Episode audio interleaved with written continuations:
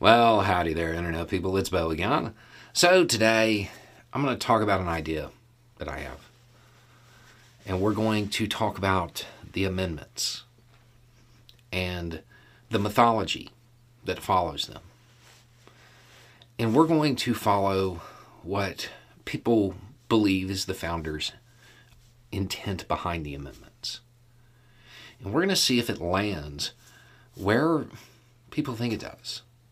You know, and I and I have my questions about this. You know, I, I'm not a, a second guy. I'm, I'm a first guy. I, I have a press, a modern day equivalent of one.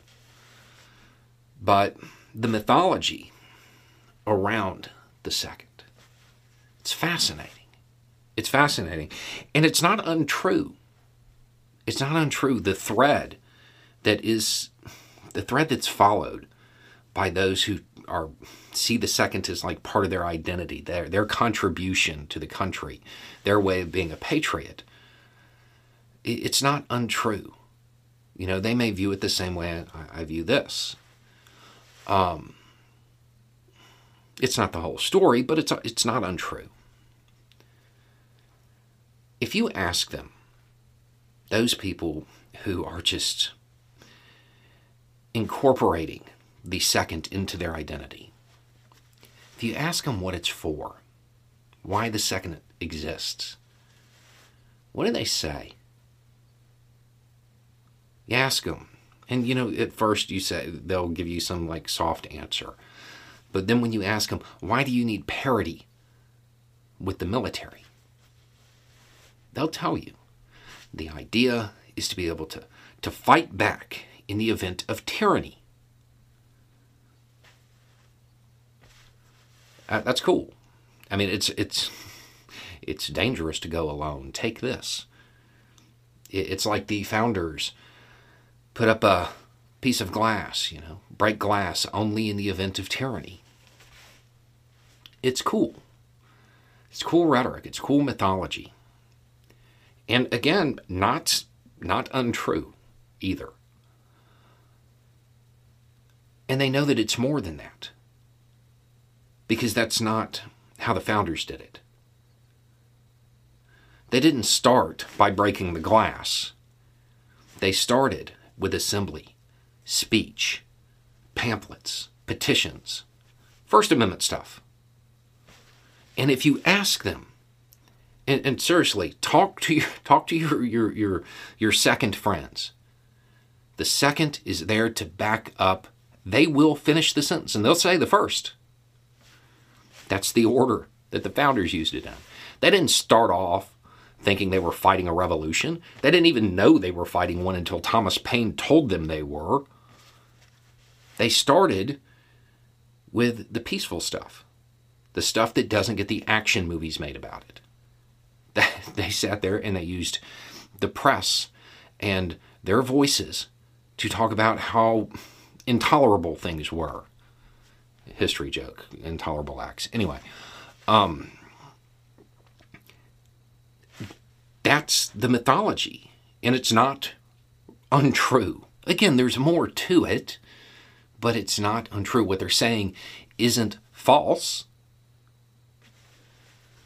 But here's the thing that means that the spirit of the second, because of the founders, in the way they follow it, the spirit of the second requires when you need mealtime inspiration, it's worth shopping Kroger, where you'll find over 30,000 mouthwatering choices that excite your inner foodie. And no matter what tasty choice you make, you'll enjoy our everyday low prices, plus extra ways to save, like digital coupons worth over $600 each week. You can also save up to $1 off per gallon at the pump with fuel points. More savings and more inspiring flavors make shopping Kroger worth it every time. Kroger, fresh for everyone. Fuel restrictions apply. That you're on alert. That that's their their duty under the second is to be alert to to tyranny. The same way my duty under the first is to be alert to current events. It's the same thing, but tyranny's too late in the game. That's not when the founders started. They started when things were intolerable and they used all the civic stuff, the peaceful stuff first. That's where they started. So you can't wait for tyranny. Not if you want to embody the meaning and the spirit of the Second Amendment. You have to be on guard a little bit earlier. Tyranny's too late in the game. Things don't just flip and become totalitarian overnight. The face of tyranny is mild at first. So you have to be on guard, you have to be alert to the things that precede tyranny. Injustice. Part of the Second Amendment, part of the spirit of it, is to remain on alert to injustice, because that's what's going to precede the tyranny. And you should use all of the civic stuff first. That's the idea behind it. And because of that, I suggest that you cannot be pro Second Amendment and anti woke. By definition, you have to be alert to injustice. Google it. Define woke, second version, second definition. It will be some version of the phrase alert to injustice. The two things go together. So you have to ask yourself why you have a whole bunch of leaders dressing themselves up in the language of the founders, in the language of the patriots, and telling you to shirk your responsibility under the second. If you view that as your contribution to this country, your duty, then you have to fulfill it. And you have to be alert to injustice because that's what's going to precede tyranny. And you have to use the other amendments first. It's all there, and it's there in their own mythology, their own rhetoric. But the leaders, they're now saying, support the Second Amendment and be anti woke. What is that doing? Is that what the founders wanted? Would they have stood on idea and principle, opposed injustice, or would they have followed a man, a person who just told them what to think, told them what to do? If you think about it,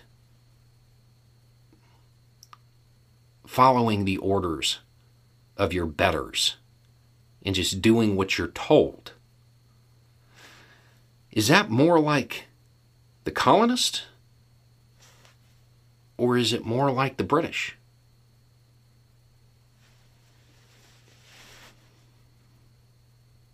I might be wrong. But when you listen to the mythology of the second from the people who view it as part of their identity, that's what they tell you. But they have these people now telling them to shirk part of their responsibility part of their duty. Because it is the whole people, right? It is a duty. You have to wonder why they don't want you alert to injustice. Anyway, it's just a thought. Y'all have a good day.